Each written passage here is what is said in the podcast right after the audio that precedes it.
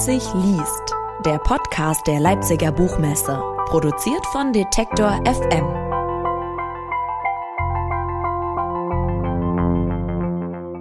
Und da sind wir wieder mit einer neuen Ausgabe des Leipzig liest Podcast. Mein Name ist Claudius Niesen und ich freue mich sehr, dass wir Ihnen hier an dieser Stelle Gespräche, Lesungen und Interviews mit Autorinnen und Autoren präsentieren dürfen, deren Lesungen 2021 Corona-bedingt teilweise ohne Publikum stattfinden mussten. In der heutigen Folge hören wir ein Gespräch mit dem Journalisten und Aktionskünstler Jean Peters. Er hat in Berlin und London Politikwissenschaften studiert und das Kollektiv Peng gegründet. Zusammen mit Peng hat er bereits einige Unternehmen unterwandert und auf mehreren Kunstbiennalen ausgestellt. 2018 wurde das Kollektiv mit dem Aachener Friedenspreis ausgezeichnet. Jean Peters ist außerdem Mitbegründer der NGO Seebrücke und war 2019 für das Recherchezentrum Korrektiv undercover in der Klimaleugner-Szene unterwegs. Nun hat er über seine Aktion ein Buch geschrieben. Es heißt, wenn die Hoffnung stirbt, geht's trotzdem weiter. Geschichten aus dem subversiven Widerstand und ist im S. Fischer Verlag erschienen. In seinem Buch beschreibt Peters neben einigen anderen Aktionen unter anderem auch seinen berühmten Tortenwurf auf die AfD-Politikerin Beatrix von Storch. Doch er geht im Buch nicht nur auf die guten Seiten und gelungenen Aktionen seines Kollektivs ein, in einem Kapitel geht es beispielsweise auch um eine Aktion mit gefälschten Pässen, die eher das Gegenteil von dem bewirkt hat, was die Aktionisten und Aktionistinnen sich eigentlich erhofft hatten. Um die Fehlbarkeit der Menschen und um Idiotie geht es auch in unserem Gespräch. Außerdem erzählt Jean Peters, warum er Sahne auf Nazis unheimlich ästhetisch findet und warum die Selbstironie ein so wichtiges Werkzeug in seiner Trickkiste ist. In diesem Sinne, viel Spaß beim Zuhören. Hallo und herzlich willkommen zur ersten digitalen Ausgabe der Langen Leipziger Lesenacht hier aus der Moritzbastei. Mein Name ist Claudius Niesen und ich freue mich, Sie und euch zu dieser etwas speziellen Ausgabe der L3 im Rahmen von Leipzig liest extra begrüßen zu dürfen. Dieser Stream und auch alle anderen Lesungen können noch bis zum 31.08. nachgeschaut werden unter leipzig-liest.de, quasi lange Leipziger Lesenacht on Demand. Und äh, mein Gast in dieser Stunde ist Jean Peters, der mit seinem aktuellen Buch hier ist bei uns, wenn die Hoffnung stirbt, geht's trotzdem weiter. Das ist ein Buch, das, äh, ja, ich weiß gar nicht genau, das ist eigentlich schon der Einstieg ins Gespräch, äh, das ein Rechenschaftsbericht sein kann, eine Chronologie von Ereignissen, äh, denn du hast ein Künstlerkollektiv, ein Kunstkollektiv gegründet, das heißt Peng, und du bist, ja, wenn man das so sagen darf, äh, einer größeren Öffentlichkeit bekannt geworden, indem du äh, Beatrice von Storch eine Torte ins Gesicht geschmissen hast. Vielleicht eine Frage zum Einstieg. Bei Autoren äh, fragt man eigentlich nicht so direkt immer daran nach, wie das ist mit den allerersten Texten. Aber in manchen Gesprächen kristallisierte sich dann raus, dass, dass, dass Schriftstellerinnen und Schriftsteller dann sagen, naja, dieser allererste Text oder dieses Ding, das würde ich so heute nicht mehr schreiben.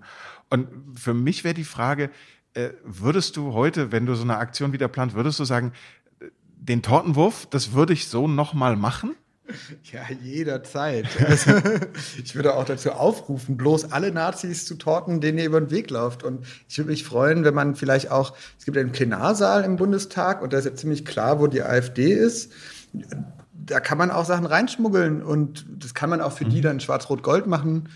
Man kann das auch ähm, vielleicht äh, auf die draufkotzen. Also es muss ja nicht unbedingt Sahne sein. Aber im Prinzip gibt es ja auch das Milkshaking, das ist eine andere Technik, da hat man Milkshakes und kann sich dann äh, einfacher auch nähern. Ne?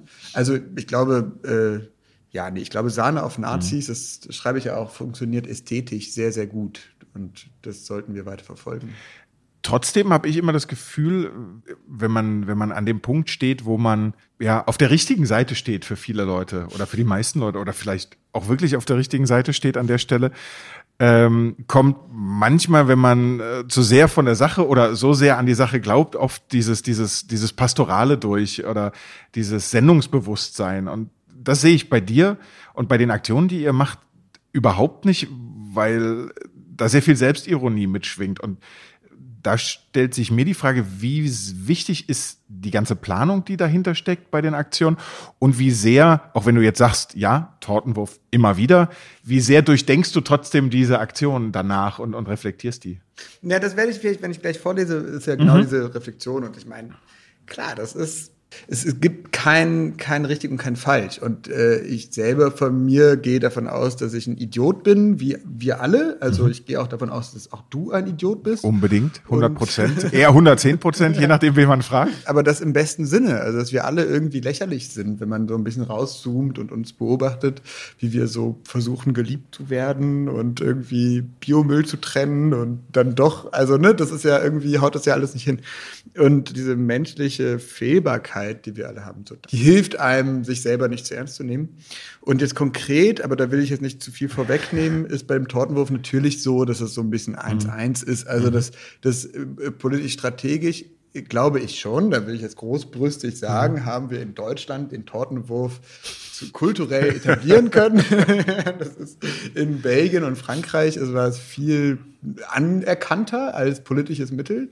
Und äh, das Ei auf Helmut Kohl zum Beispiel, das war ja schon, das fanden die schon alle kacke, ja. Und als die Torte auf Gutenberg geworfen wurde, war auch so, hm, geht das denn überhaupt, ja? Mhm. Und ähm, ja, aber genau. Aber das heißt eigentlich wäre wär dann der Schlüssel Selbstironie als Schlüssel zu einer besseren Welt, weil wenn auch der Großteil derer, die dann eine Torte oder ein Ei abkriegen und einfach sagen, oh, ist Schoko wäre mir lieber gewesen, da wäre dann doch einiges gewonnen, oder? Also wenn du sagst Schlüssel, klingt das ja immer so, als gäbe es so das eine Rezept und das glaube ich nicht. Ich glaube auch, dass wir alle jetzt gerade gelernt haben in den letzten Jahren, weil wir plötzlich alle äh, soziale Medien haben, uns wie so staatsmännisch, staatsfraulich zu verhalten und zu sagen, das ist die Lösung und ich stehe dort und das, so muss man machen und das ist halt völliger, also mhm. völliger Unsinn. Deswegen, ich weiß nicht, was der Schlüssel ist zu einer besseren Welt, aber ich glaube, es hilft einem selbst, sich nicht in der eigenen Moral zu ertränken. So. Und damit äh, gucken wir jetzt mal literarisch auf die Torte. Gut, lese ich mal vor, ja? ja? Der eigentliche Tortenwurf dauerte vom Drücken der Türklinke bis zur Sahne auf dem Gesicht von Beatrix von Storch nur sieben Sekunden. Der Mann am Platz direkt hinter der Tür lächelte freundlich, als ich mit meinem frisch geschminkten Clownsgesicht, der goldpaillettierten Mütze aus der Berliner Klamottenkiste und meiner rot-weiß gestreiften Hose den Raum betrat. Etwa 20 Köpfe drehten sich zu mir um. Um nicht weiter aufzufallen, sang ich laut drauf los. Happy Birthday. Ich musste mit den zwei Torten, einer in jeder Hand, nur noch neun gemütliche Schritte gehen, bis wo die Chefin saß. Musste vorbei an den erfreut schauenden Gesichtern, oh, die Chefin hat Geburtstag, der führenden AfD-Riege, alle gefühlt 80 Jahre alt, die gekommen war, um das Parteiprogramm für ihre erste Bundestagswahl zu besprechen und interne Machtkämpfe anzufechten. Vorbeizwängen an der Plastikschulreihe und an der Raumtrennwand alles ganz normal wirken lassen. Acht Meter noch. Da saß sie, am Ende des Tisches. Die Enkelin mütterlicherseits von Adolf Hitlers Reichsminister der Finanzen Johann Ludwig Graf Schwerin von Groschig. Dem Mann, der 1933 das Ermächtigungsgesetz unterschrieb, der für die fiskalische Verfolgung und Ausplünderung der Juden und die völkerrechtswidrig widrige Geldbeschaffung und Geldwäsche in Europa maßgeblich verantwortlich war. Die Enkelin auch des SA-Nazis Nikolaus von Oldenburg, der Himmler 1941 anbettelte, nach dem Endsieg im Osten größere Güter einkaufen gehen zu können. Sie, heute also AfD-Vizechefin.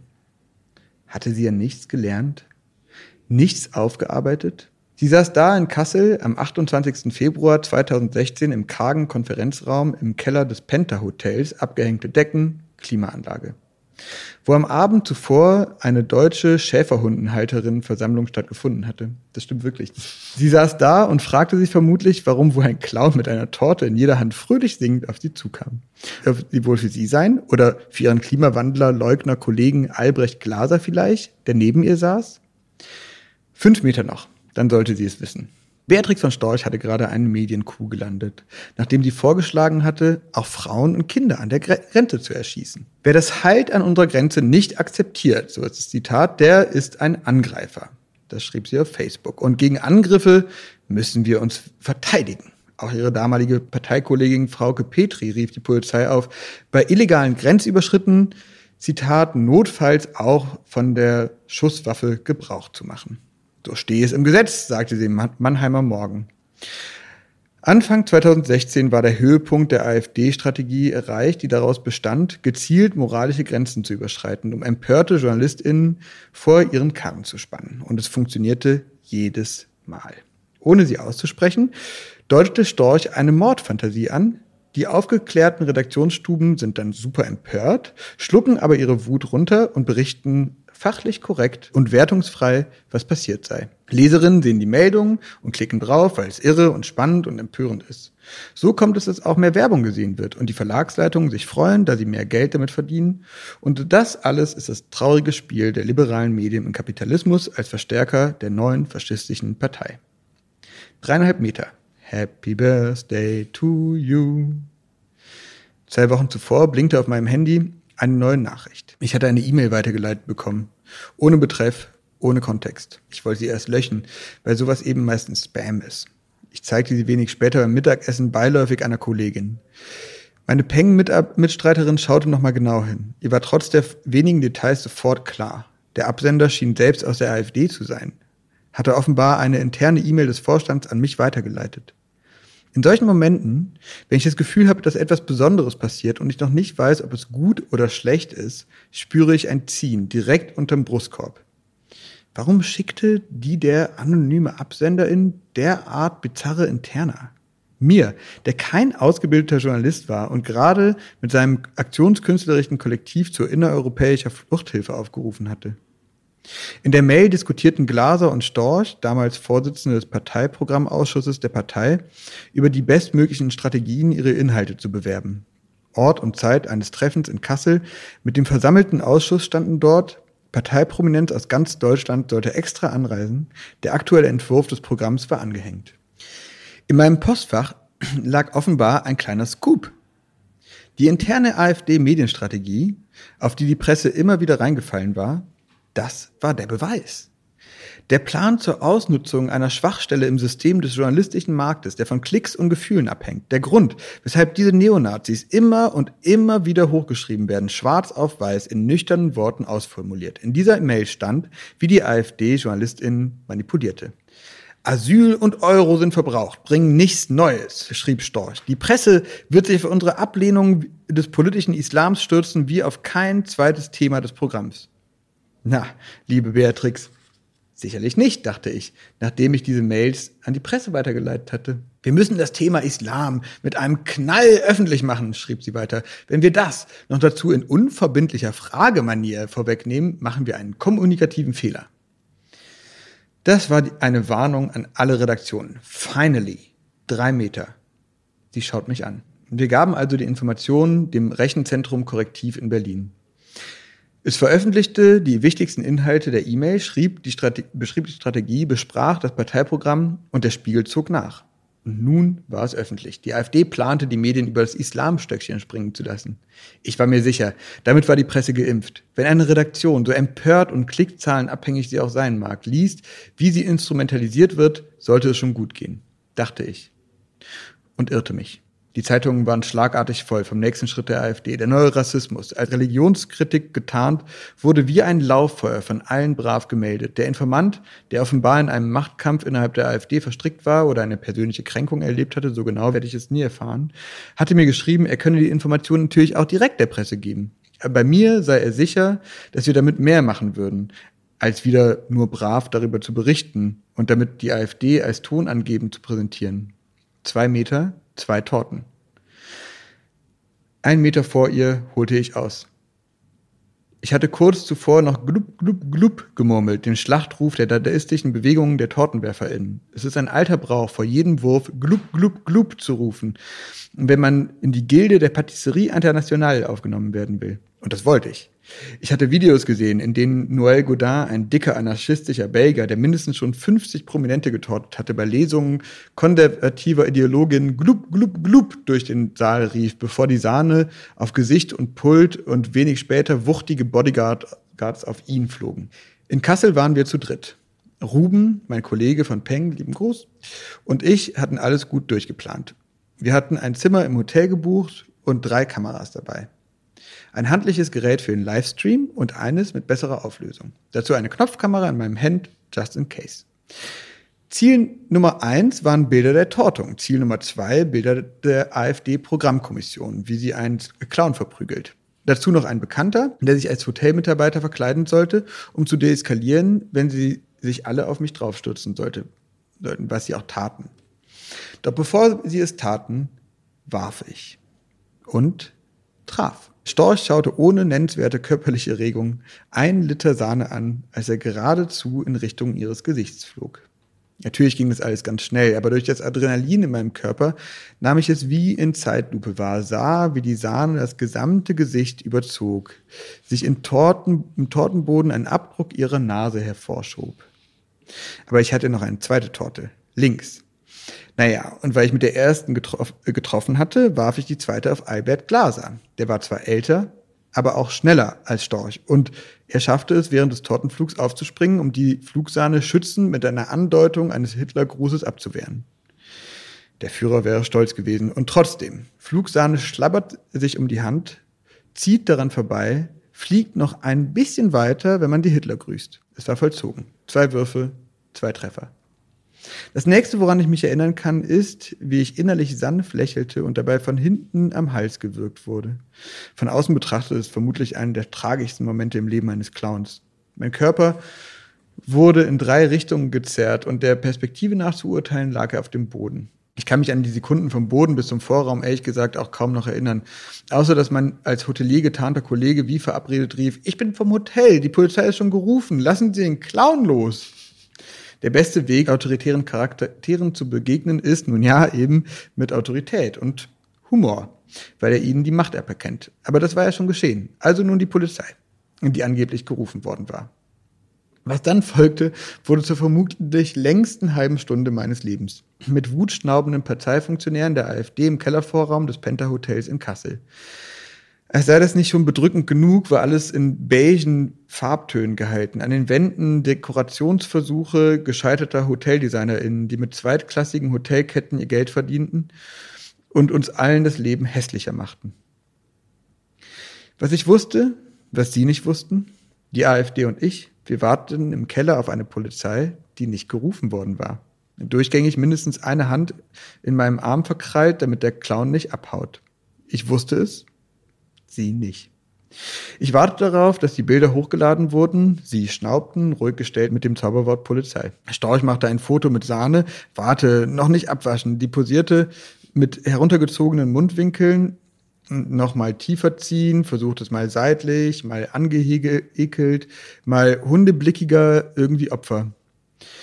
Es war skurril, diesem Fotoshooting im Clownskostüm beizuwohnen, wie ein Praktikant, der seinen Job ja schon gemacht hatte und nun ja, auf sein Polizeitaxi wartete.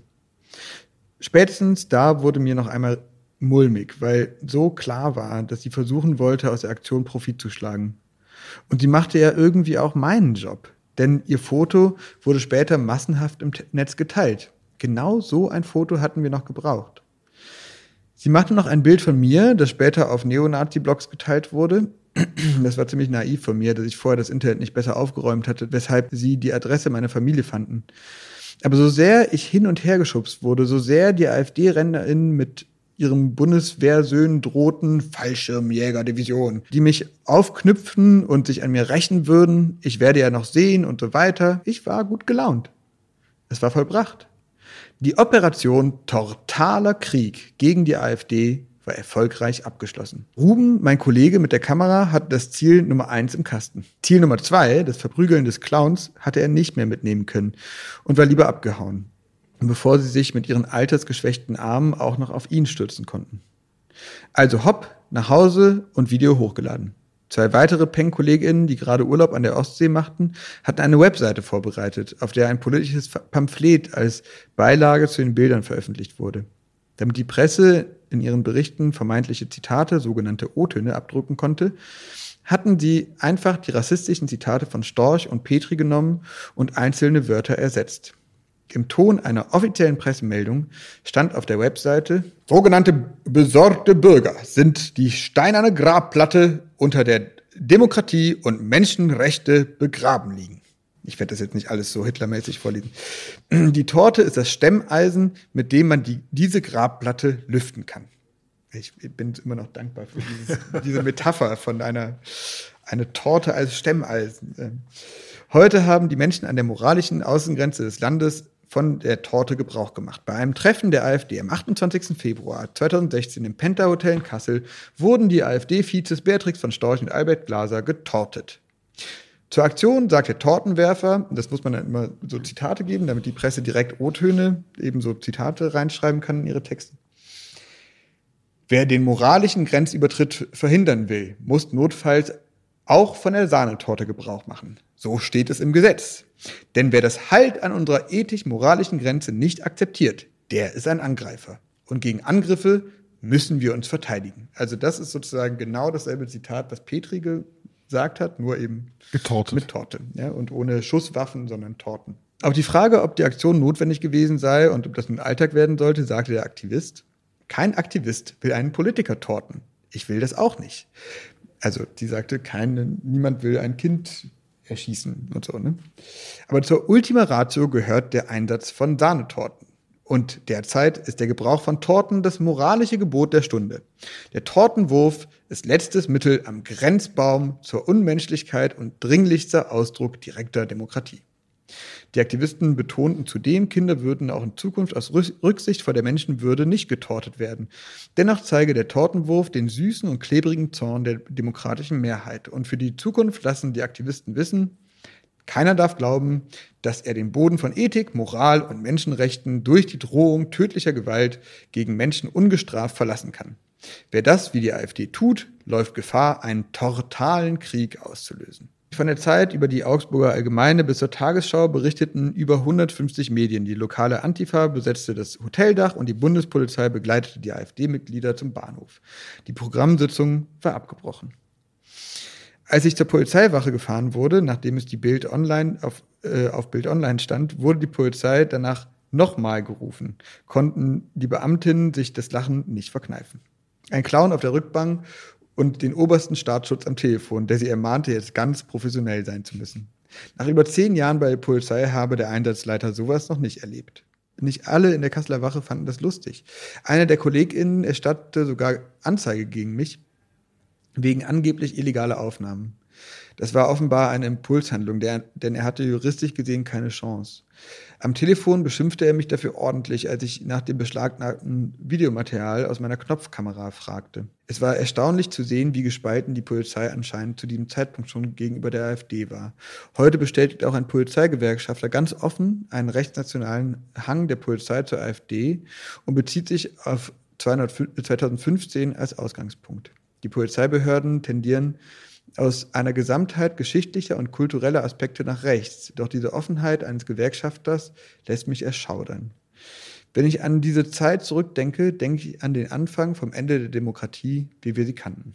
Und dann ende ich dieses erste Kapitel mit der Frage, hat sich denn dieser Tortenwurf überhaupt gelohnt? Ja, und dann gehe ich eben in, in, diese ganze Frage, die wir eben angefangen haben zu mhm. diskutieren. Ja, also wie sehr hat den das genutzt? Ist es überhaupt demokratisch? Darf ich eine demokratisch konstituierende Sitzung unterbrechen mit einer Torte, dann kommt die Antifa aufs Dach, die werden, die sind aus ganz Deutschland gekommen. Darf man das und so? Und beschreibe so ein bisschen, dass ich erstmal nicht davon ausgehen würde, dass die AfD überhaupt eine demokratische Partei ist. Also das glaube ich, da muss man dann anfangen. Und, und du, du beschreibst ja auch diese Wirkung sozusagen oder die, die, die, die Problematik sozusagen der Medienwirksamkeit sozusagen oder wie die AfD versucht, die Medien zu spielen oder wie die Medien sich auch spielen lassen. Hast du dir auch die Frage gestellt, wie sehr du mit deiner Aktion und der Medienaufmerksamkeit für die AfD vielleicht auch darüber nochmal der AfD in die Hände spielst, indem man auch wieder über die AfD redet? Genau, total. Also du konntest beobachten, nach dieser Tortung waren halt alle Medien voll und alle konnten ganz neutral darüber berichten, dass eine Torte geworfen wurde auf die AfD, nachdem sie monatelang über Pegida und so weiter berichtet haben. Und du konntest sozusagen so einen kollektiven Applaus durch die, durch die Medienstation erleichtern, so ein Aufatmen sehen. Und gleichzeitig, das beschreibe ich dann eben als eins zu eins. Ne? Also unterm Strich würde ich sagen, hat genauso die AfD sich als Opfer inszenieren können, hat sagen können, guck mal, die werden immer aggressiver und wir sollen mundtot gemacht werden und so weiter. Also das ist eine total schwierige Dynamik und die Torte ist keine Lösung. Ne? Und das, was ich denke, wie man da rangehen sollte, das versuche ich auseinanderzunehmen und nehme da so ein bisschen das Bild des simpel und gefällt mir gut in seiner Einfachheit des Kindergarten äh, oder Sandkastenstreites. Ne? Wenn so zwei Kinder anfangen, irgendwie die, die Förmchen wegzunehmen und dann sich damit zu hauen und so, dann geht man halt auch nicht hin und, und schreit das, das hauende Kind an, sondern guckt, wer, wie geht es den Eltern, was ist da los, ja, was braucht das Kind immer ein bisschen, ein bisschen Liebe und Aufmerksamkeit. Und übertragen auf die AfD heißt jetzt nicht, dass wir die umarmen sollen und mit ihren Eltern reden, sondern eben Sozialstaat aufbauen, ähm, gucken, dass die dass äh, Bildung und Medizin und Wohnraum und all das gegeben ist und dadurch ja diese die vielleicht die die Aggressivität ein bisschen sinkt und der Rassismus mhm. nicht so um sich greifen kann. Du beschreibst ja auch sehr äh, deutlich, wie ihr recherchiert oder wie intensiv ihr euch auf sozusagen einzelne Aktionen vorbereitet. Mhm. Was ist denn mit Punkten, die schiefgehen? Oder gibt es danach auch diesen Moment, wo ihr dann sagt, okay, wir analysieren das und die nächste Aktion, jetzt sozusagen mit den Erkenntnissen aus der letzten, die nächste wird anders, weil? Ja, auf jeden Fall. Klar. Also ich meine, Wäre traurig, wenn wir nicht dazulernen würden. Ne? Aber es gibt verschiedene Formen von Schiefgehen. Es gibt so operationelles Schiefgehen, also sagen wir mal, ich wäre nicht ins Penta Hotel gekommen oder die hätten mich vorher erwischt und da wäre irgendwer hätte mich abgefangen. Ja, das wäre sozusagen schade passiert. Da würde ich sagen, beim Waffen, bei der Waffenaktion, zu der ich gleich vorlesen werde, schade, ist nur einer gekommen beim Friedenspreis. Ähm, wir haben so einen Friedenspreis organisiert mhm. von der Waffenlobby für die Waffenlobby.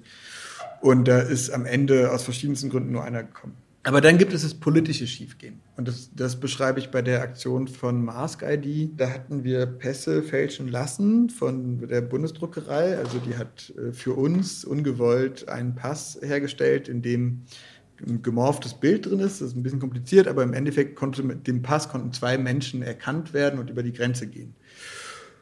Und dieser Hack war einer, in dem wir eigentlich auf die biometrischen Daten und sozusagen das Pass als Unterdrückungsinstrument, äh, zentrales Objekt und äh, Unterdrückungsrepressionsobjekt aufmerksam machen wollten und andererseits nach innen unsere biometrischen Daten und andererseits nach außen, Deutsche sterben an unserer Grenze, aus in Libyen im Bürgerkrieg dürfen die einfach nicht fliehen, weil die haben nicht einen deutschen Pass und haben dann versucht, deutlich zu machen, guck mal, wir können damit Leute nach Deutschland schleusen ne? und haben das alles inszeniert und so. Das ist aber dann nicht, was nicht passiert ist, und da waren wir völlig naiv, ist, dass plötzlich alle Deutsche sich überlegt haben, Mensch, dann lasse ich doch mal meinen Pass fälschen und morphe das und hole ganz viele Geflüchtete, weil mein Privileg, ganz ehrlich, das das finde ich ungerecht, dass ich hier geboren bin, andere nicht. Deswegen teile ich das jetzt. Ne? Das mache ich jetzt auch. Ist nicht passiert, war jetzt auch nicht wirklich unser Plan, aber das, was passiert ist, ist, dass Seehofer die, die das Gesetz geändert hat zu, zu Passfotos und ab 2021 müssen wir äh, unsere Fotos am Bürgeramt machen oder vom Passbüro direkt übertragen werden an das Bürgeramt. Das heißt, die Repression ist gestiegen. Und das ist, also das ist ein Kniestoß, ne? da, da waren wir nicht klug. Und das, da kannst du auch andere Beispiele wie Schutzehe nehmen, ne? also mhm. dass man Leute heiratet damit sie hier leben können, Visum bekommen und so. Wenn wir da eine große Kampagne machen würden, würden vielleicht viele Leute sagen, ey, das ist eine Sache, die machen wir im Untergrund. Das machen wir schön, hier nicht große Kampagne, weil sonst gibt es die politischen Mittel, das nochmal zu verschärfen. Ja? Oder werden mehr Leute, ja. Das ist, glaube ich, die, die Schwierigkeit. Das, also das Scheitern mhm. finde ich in dem Fall schlimmer und da muss man gucken, wie organisiert man sich bevor du jetzt äh, sozusagen nochmal einen, einen zweiten Text liest, die Themen sozusagen, an denen ihr euch abarbeitet, die gehen euch ja nicht aus. Aber wie ist das mit diesem Spannungsfeld von Recherche? Kunst, Journalismus, Aktivismus, sozusagen. Das ist ja so ein Dreieck, in dem äh, auch das, was ich, also das, was ich darf, ist in Kunst sowieso, ne? Du darfst da alles. Aber in den anderen sozusagen, wo siehst du dich oder wo, wo verortest du dich? Verortest du dich äh, da, wo es am besten passt? Also bist du da auch genauso flexibel wie in den Aktionen oder hast du da einen klaren Standpunkt, wo ihr steht, weil ihr euch ja sozusagen verschiedene, ja auch manchmal verschiedene Rollen zu eigen macht da an der Stelle? Ich habe da heute noch mit Kolleginnen drüber gesprochen, mit der 100 Jahre Boys und so. Mhm. Und wird da irgendwie ganz viel und dann gibt es also. Und wir waren uns ziemlich einig, dass die Trennung von Journalismus, Aktivismus und Kunst eigentlich eine bourgeoise Erfindung ist, die überholt ist heutzutage. Also, dass es irgendwie vor 50, 100 Jahren noch gut funktioniert hat. Bei der Erfindung der Zeitung, über die ich hier auch schreibe, La Gazette, äh, übrigens finde ich auch nicht, da war das auch alles irgendwie eins. Diese Form der Zeitung ist ja eine ästhetisch-künstlerische Idee, die total spannend ist. Die Informationssammlung ist, hat auch was sehr missionarisch, aktivistisches. Ne? dass ich will, dass Informationen irgendwie subjektiv, objektiv, wie auch immer, so und dann eben die gute Recherche. Aber jetzt, da will ich jetzt nicht zu sehr drum herum tanzen um deine Frage, weil, also, das ist erstmal die, als ja. Vorüberlegung. Ich für mich wenn ich fürs ZDF arbeite, dann lege ich da die Maßstäbe von ethisch sauberem Journalismus an. Das heißt, unter anderem, ja, Zwei-Quellen-Prinzip, immer kontextualisieren, die eigene Stimme, wenn man sie hat, dann als solche kennzeichnen und so weiter. Also es gibt so verschiedene journalistische Standards, an die man sich hält. Wenn man undercover arbeitet, muss man gucken, dass man die Informationen sonst nicht bekommen könnte. Also erstmal anfragen, erstmal versuchen sonst. Und also das eine von, sind so ganz viele Regeln, auf die man achten muss. Das mache ich dort. Wenn ich im Aktivismus arbeite, dann habe ich meine eigenen Werte, die habe ich mir aufgeschrieben. Das ist das Critical Campaigning Manifest. Das habe ich da auch abgedruckt. Und da sind so elf Regeln, an denen ich versuche, mich zu orientieren. Und in der Kunst, na gut, da, das ist halt Geschmackssache. Ne? Also das ist nochmal eine eigene Welt. Und, aus, und ich, wir machen jetzt was mit dem Ludwig-Forum in Aachen. Und ich freue mich dann immer wieder in, diesen, in diese, ja, auch diese Welt reinzukommen oder die zu denken, in der wirklich nochmal versucht wird, Ideologie komplett rauszureißen oder äh, mehrere Ebenen, äh, immer diese Mehrbödigkeit zu denken. Und trotzdem weiß ich, das, was wir machen, wird halt breit rezipiert und deswegen muss man es immer auch reduktiv denken. Also was bleibt hinterher hängen und so. Also das ist schon so ein Jonglieren zwischen den Ebenen und der versucht das immer alle drei zusammenzukriegen. Aber du würdest auch nie wollen, sozusagen eine dieser Ebenen äh, sozusagen zu lassen, also sozusagen diesen journalistischen Teil außen vor zu lassen und dich nur noch auf den, den künstlerischen Part zu konzentrieren. Oder naja, also äh, ich bin ja sozusagen, wenn du willst, Konzept ist mhm. Konzeptkunst. Ne? Also wenn du Kunst anguckst, es gibt ja verschiedenste Formen der Kunst und meine ist halt eine sehr konzeptuelle oder unsere, ne? die wir damit, die und die hat sehr politische, die hat immer sozusagen, die will irgendwas, ja. Und äh, dazu gehört, wenn man das macht, natürlich saubere Recherche. Das ist dann und die Recherche also der Klingelstreich am Kapitalismus, da haben wir ganz bewusst gespielt und eigentlich die journalistischen Regeln auf diesen Aktionen angewandt. Aber das musst du nicht immer machen. Du kannst auch einfach sauber recherchieren, kannst dich ganz viel auseinandersetzen und dann intervenierst du. Ja? Das heißt, da gelten dann wieder andere Regeln, nämlich mit den Betroffenen dich viel auseinanderzusetzen und so. Und je nachdem, aber ich antworte, ist gerade so ein bisschen eine Nicht-Antwort, weil ich äh, für mich schwimmen die Grenzen. Mhm. Und ich glaube, der Springer Verlag äh, da finde ich zum Beispiel super, dass die ihre, ihre aktivistischen Punkte haben die alle aufgeschrieben. Ja? Die haben fünf Regeln. Und die stehen alle auf der Webseite. Und die haben auch eine Mission und äh, wenden gleichzeitig journalistische Ethik an. Also ich glaube, das, das ist alles ein bisschen. Äh, nur das mit der Kunst und dem Axel Springer Verlag, das äh, geht noch nicht so. Aber gut. Ich finde es performativ super spannend. Also das kannst du auch diskutieren. Ne? Da ist was dran. Ja. Medienjournalistisch auf jeden Fall sehr interessant. Äh, wir reden aber jetzt nicht nochmal über Axel Springer, sondern lassen dich nochmal lesen an der Stelle. Okay, dann würde ich nämlich mal von der Artikel 26 Aktion lesen. Da haben wir, das hatte ich eben erwähnt, da hatten wir zum, eine Kleinwaffenexportkampagne gemacht. Also eben da wirklich über ein halbes Jahr recherchiert, mit verschiedensten NGOs geredet und so. Und festgestellt, wir müssen bei der Waffenindustrie, die wirklich ein spezielles Feld ist, weil wir sind alle gegen Waffenexport, also 70 Prozent der Deutschen wollen keinen Kleinwaffenexport und so, gerade nicht in Kriegsgebiete, noch mehr und und trotzdem passiert es. Das heißt, da ist wie so ein Demokratie-Fail. Ja? Mhm. Fragt man sich, warum. Und in der Analyse nach der ganzen haben wir gesagt, wir müssen auf drei, was wir machen müssen, ist Verbündeten angreifen, in dem Fall vor allem die CDU, die das immer wieder durchbringt. SPD auch, aber in dem Fall haben wir uns auf die CDU kapriziert. Wir müssen die, die, sie ins Rampenlicht holen quasi und das Produkt, die Marke schädigen. Das waren die drei Sachen. Ich werde jetzt vorlesen vom Angriff auf die CDU. Wir haben aber auch eine Rückrufaktion gemacht im Namen von Heckler und Koch.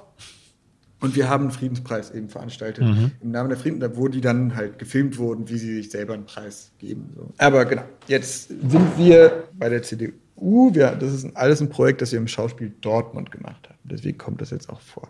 Wie wir der CDU das Christentum zurückbrachten. Irgendwo in Nordrhein-Westfalen. Wir sind in einem kleinen Kaff namens Schwenke am Rande von Halver. Die letzten Schneeflocken des Januars fallen, bevor der Himmel aufklart. Annette die wir vom Sprechchor des Dortmunder Schauspielhauses kennen, hat sich die weißen Haare zur ordentlichen Frisur gelegt. Sie bibbert noch ein bisschen. Kamera, Tonangel, Text auswendig gelernt, es kann losgehen. Guten Tag, sagt sie den Text auf. Mein Name ist Brigitte Ebersbach und ich bin die Vorsitzende des Ortsverbands Schwenke. Da fällt uns auf, dass die Batterien des Tongeräts leer sind. Wir haben vergessen, sie nachts aufzuladen. Der kalte Wind peitscht nochmal, wir bibbern alle. Frieden schaffen bleibt Handarbeit. Wir haben auch so Tassen gedruckt, auch beim Friedenspreis, da steht so Frieden, äh, äh Frieden ist Handarbeit oder so, also von, von Antifa ist Handarbeit. Wir produzierten ein Video vor der Ortskirche, das erst im Mai, also vier Monate später, erscheinen sollte. Da durfte sie sich nicht zu warm anziehen. Das wäre eben verräterisch. CDU-Brigitte sollte spontan zum Frieden aufrufen. Von CDU zu CDU-Mitglied, wenn die SPD als Teil der Regierung schon nicht, das schon nicht hinbekam. Dass das in Schwenk passierte, hatte einen technischen Grund. Wir brauchten eine CDU-Webdomain, auf der Bilder von ihr zu sehen waren, zusammen mit anderen RentnerInnen der örtlichen CDU. Eine CDU-E-Mail-Adresse, mit der wir andere CDU-Verbände in ihren Namen anschreiben konnten. Wir durchsuchten also die Deutschlandkarte auf der CDU-Webseite rund um, den, um Dortmund nach Orten, wo die CDU noch nicht organisiert war. Hier steht wirklich überall CDU im Text. Schwenke ist so einer. Er ist zwar technisch kein eigener Ort, sondern ein Teil von Halver aber egal. www.cduschwenke.de war noch zu kaufen und wir kauften die Domain. Annette wurde zu Brigitte Ebersbach mit eigenem Facebook-Profil, auf dem stand, ich liebe Hunde und engagiere mich sozial in meiner Gemeinde. Ich gehe gern auf Reisen und mag Blumen. Ronny, mein Kollege, der das Profil aus alten Urlaubsbildern für Annette erstellt und übrigens auch das Videoskript geschrieben hatte, mag es simpel. Dazu noch ein Zitat von Matthäus 5,9. Selig sind die Friedfertigen, denn sie werden Gottes Kinder heißen. Und fertig ist unsere Friedensaktivistin aus der Christlich-Demokratischen Union Deutschlands. Seit der Flüchtlingskrise, sagt Brigitte Egebersbach in die Kamera, nachdem wir die Akkus des Tonmischgeräts in einem Café aufladen durften, werden wir täglich vor unserer Haustür mit den Konsequenzen von Gewalt und Krieg konfrontiert. Später im Video wird sie von plätschender Klaviermusik begleitet, die Schnitte lassen sie die Zeilen nochmal vor ihrem Bücherregal mal vor der Kirche aufsagen. Wie eine unprofessionelle CDU-Dorfvorsitzende eben schneiden würde. Aber wer bringt all dies Elend in unsere Welt? Leider auch wir, geht es vor der Kirche weiter. Deutschland ist weltweit der drittgrößte Waffenexporteur. Damit ist unser Land an dem Teufelskreis von Gewalt und Tod beteiligt. Besonders sogenannte Kleinwaffen, fordern unzählige Todesopfer. Experten schätzen, dass etwa 90 Prozent aller Kriegsopfer weltweit durch Kleinwaffen verursacht werden. Sessel, Bücherregal, soweit die Fakten. Als überzeugte CDU-Politikerin, Mutter von zwei Kindern und als Christin vor Gott kann ich dieses Handeln nicht länger mitverantworten. Dieser Satz sollte sitzen. Also bei der CDU. So abstrus er, gemessen an der Lebensqualität der christlich-demokratischen Partei auch war, so logisch und ethisch konsequent beleuchtete Brigitte da eine, die Doppelmoral einer Partei mit christlichen Wertekanon. Sie appellierte noch an Merkel, und am Ende des Videos standen Michael, der Dramaturg des Dortmunder Schauspielhauses, Petra und Bärbel vom Sprechchor und Wilma von Peng in einer Reihe und sagten die, das, das dritte wie das dritte Bataillon der Schlammsoldaten aus einem Munde, CDU mit Gefühl. Das Video schlug ein wie eine Bombe. Gleich nach der Veröffentlichung schrieb AP uns eine Mail, ob wir von der CDU seien. Wer ist AP? fragte ich Ronny. Das ist das Kürzel für Associated Press, Press sprang er auf und, und einfach mal eine der größten Presseagenturen der Welt. Wenn die einen Text veröffentlichen, dann steht der weltweit in 300 Zeitungen und Online-Magazinen. Ja, schrieb Ronny also zurück, wir sind von der CDU. Christians in Merkel's party want to curb German Gun Exports stand ein paar Stunden später in der New York Times, bei Fox News und in der Times of India. Die Christinnen bei Merkel wollten nun also Rüstungsexporte drosseln. Mit diesem kleinen, extra und professionell gedrehten Video wurde deutlich, wie einfach es für ein CDU-Mitglied ist, auf die Weltbühne katapultiert zu werden. Man muss einfach nur zu christlichen Werten stehen. Das aber scheint so erstaunlich zu sein, dass es zu einer Meldung wird, die über alle Ozeane getragen wird. Zugleich muss man auch sagen, dass der Journalist von AP seine Arbeit nicht gut gemacht hat. Er hätte ja auch nach dem Zwei-Quellen-Prinzip überprüfen können, ob es uns wirklich gibt. Ein Anruf bei der CDU in Halver, wovon Schwenke ja ein Ortsteil ist, hätte gereicht, dazu noch die Situation eingeordnet. Aber das wird für ihn kaum möglich gewesen sein. Am nächsten Abend habe ich mit ihm telefoniert, wollte ihm sagen, dass es uns nicht darum ging, die Presse zu verarschen, ihn persönlich schon gar nicht. Aber wir wollten in dem Augenblick nur unsere medienperformative Rolle spielen. Aber so ein theaterwissenschaftliches Gelaber interessierte ihn nicht. Er war merklich wütend. Bei der renommierten AP einen so drastischen Faktenfehler zu machen, das kann einem den Job kosten. Er müsse teilweise 15 Meldungen am Tag schreiben, sagte er mir. In einer Welt, in der wir dazu trainiert werden, auf Überschriften zu klicken und so lange wie möglich weiter zu scrollen, um möglichst viele Werbeeinnahmen zu generieren, bleibt es eine gesellschaftliche Entscheidung, sich ordentliche Recherche zu leisten und sich dem Publikum, Publikationsdruck nicht zu beugen. Wenn man medientaktisch arbeitet, ist es in, diesem, in jedem Fall eine Abwägungsfrage, ob man die Presse anflunkert oder nicht. Prinzipiell gilt für meine Arbeit, als äh, dass ich immer an einem bestimmten Punkt alles aufdecken will. Was ich getan habe, warum, wer dahinter steckte. Entweder ich oder andere darüber berichtet und das schon herausgefunden haben. Im Fall eines Fakes macht es ja Sinn, dass wir uns nicht gleich zu erkennen geben. Es soll ja diskutiert werden. Gleichzeitig ist es nie das Ziel, dass die JournalistInnen Opfer der Aktion werden. Wir wurden auch von der Spiegel-Bildabteilung angerufen, ob sie das Video nutzen könnten. Da wir aber gerade einen anderen Spiegelreporter erwarteten, um ihm ein Hintergrundinterview zu geben, brachten wir es nicht übers Herz seiner Kollegin vorzuenthalten, dass wir nur so tun, als gäbe es die Christinnen in der CDU, die gegen Waffenexporte in Diktaturen seien. Sie bedankte sich glucksend, es sei ihr erster Tag dort. Das wäre doppelt tragisch gewesen. Aber trotzdem gilt für mich, dass ich nicht die Verantwortung für die JournalistInnen trage, wenn wir Medienkunst und politische Kampagnen machen. Die sollen unabhängig berichten und recherchieren. Unsere Verantwortung besteht darin, hinterher in Interviews transparent zu sein. Und wenn ich als Journalist arbeite, recherchiere ich halt so ordentlich ich kann. Du machst dir ja mit all diesen Aktionen irgendwie vor allen Dingen, also bei, bei den Leuten sozusagen, mit denen du dann umgehst, ja, Feinde auf jeden Fall kein, wenig Freunde. Aber gibt, gab es oder gibt es Leute, wo du merkst, dass die ja am Ende einsichtig sind oder offen oder dann doch diskutieren wollen oder im Prinzip nochmal ihre eigene Position hinterfragen? Weil das wäre ja jetzt neben diesem, neben dem medialen Effekt, den ihr erzeugt und diesem Aha und diese, ja, man kann drüber lachen, ja, eigentlich, ja, einen Schritt weiter zu wär kommen. Schön, ne? Ja, wäre wär schön. schön. ja, ja, also Beatrix von Storch hat mir eine lange E-Mail geschrieben, in der sie gesagt hat, ey, alles eigentlich, äh, habe ich mir fast gedacht. das war sehr berührend, aber sie hat mich gebeten, das nicht zu veröffentlichen. Da will ich mich dran halten. Also doch, ich, was mir so jetzt spontan in den Kopf kommt, ist eine der ersten Aktionen, die wir gemacht haben bei Slam Shell. Da war meine Oma im Publikum. Und sie hat mir erzählt, wie, also wir haben da so eine Ölfontäne auf mhm. der Bühne gemacht. Bei Shell, wir haben so einen Science Slam gemacht. Und ähm, als das alles passierte, waren die Leute von der Werbeagentur, die das, oder PR-Agentur, die das organisiert haben, haben sich so unterhalten und sie hat die Unterhaltung mitbekommen. Und die Unterhaltung war, wie sie sagte, eine neidvolle. Also die gesagt haben, wir wären wirklich gerne auf der anderen Seite gerade. Und uns ist völlig bewusst, also so, oh, das ist eigentlich schon cool, was er da macht. Ich meine, das ist jetzt nicht Sinneswandel, das mhm. sind halt vielleicht abgewichste Werber.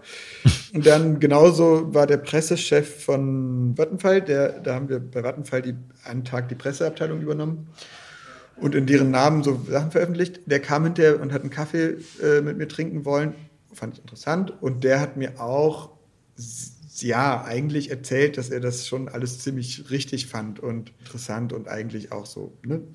Also, wenn es was tut und dann ist es zumindest kurz die Zeit anzuhalten. Und in den ganzen Gesprächen mit den Geheimdienstmitarbeiterinnen hatten wir auch ein paar, die, also das haben wir, glaube ich, sogar auf Kamera, weil wir das mitgeschnitten haben, äh, die wirklich, genau, nee, das haben wir nicht auf Kamera, das war in, in Paris, da hat einer nochmal zurückgerufen, eine Woche später, und gesagt, er hat da wirklich drüber nachgedacht, über das Gespräch. Und das war so ein, wir haben die Geheimdienste angerufen, anrufen lassen, um auszusteigen, zurück zur mhm. Demokratie zu kommen und so. Und wie er sich innerlich gequält hat, ja.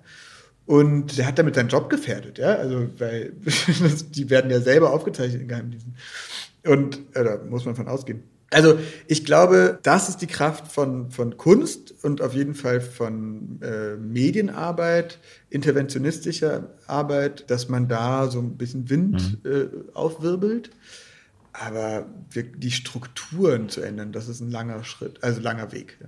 Das, äh ich meine, wir haben heute viel gelacht. Man kann viel über das lachen, was ihr macht, äh, auch wenn äh, irgendwie hatte ich eben in einem anderen Gespräch irgendwie das schönste Lachen, das dann vielleicht ist, was einem im Halse stecken bleibt, aber es gibt ja auch für dich eine sehr, sehr ernste Konsequenz. Irgendwie, du hast es am Anfang jetzt auch gelesen, irgendwie äh, sagen, auch wieder halb lustig, irgendwie, du, du, du hast sozusagen nicht genug irgendwie das Internet gesäubert, dass, dass, dass man die Adresse deiner Familie rausfinden konnte, aber du stehst ja auch auf Todeslisten von Neonazis.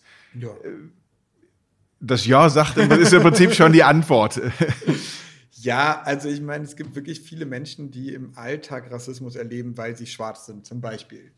Und äh, die haben, guck mal, ich darf hier in der Bastei, in mein Buch, ich habe ein Buch und so. Also äh, ich bin bei weitem nicht so gefährdet und äh, es gibt wirklich viele Menschen, die, die, die tagtäglich Rassismus erfahren, die niemals in, in Jobs kommen, äh, weil sie durch so viele rassistische ähm, Situationen durch müssen.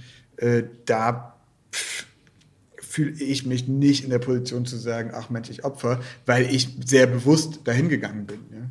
Also ähm, das ist natürlich scheiße, Todesdrohungen zu bekommen, aber wir leben in Deutschland. Und Deutschland bedeutet, wenn du dich für Geflüchtete einsetzt, wenn du kritisch gegenüber Nationalsozialismus bist, dann bekommst du einen Morddrohung. Das ist Deutsch. Das ist einfach ganz leider Gottes heutzutage immer noch sehr normal. Und deswegen ist es wichtig, dass alle sich gegen Rassismus einsetzen, damit es wir dagegen halten müssen. Also so würde ich darauf antworten. Um abzuschließen, im Prinzip mit dem zweiten Teil von deinem Titel, geht es trotzdem weiter. Ja.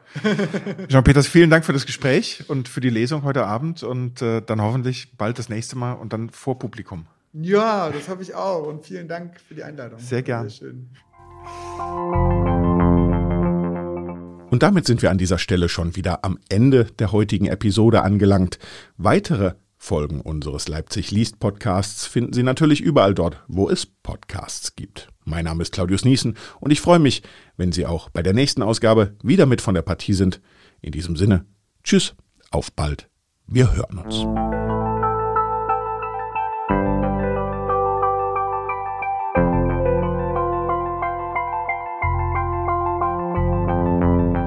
Leipzig liest, der Podcast der Leipziger Buchmesse, produziert von Detektor FM.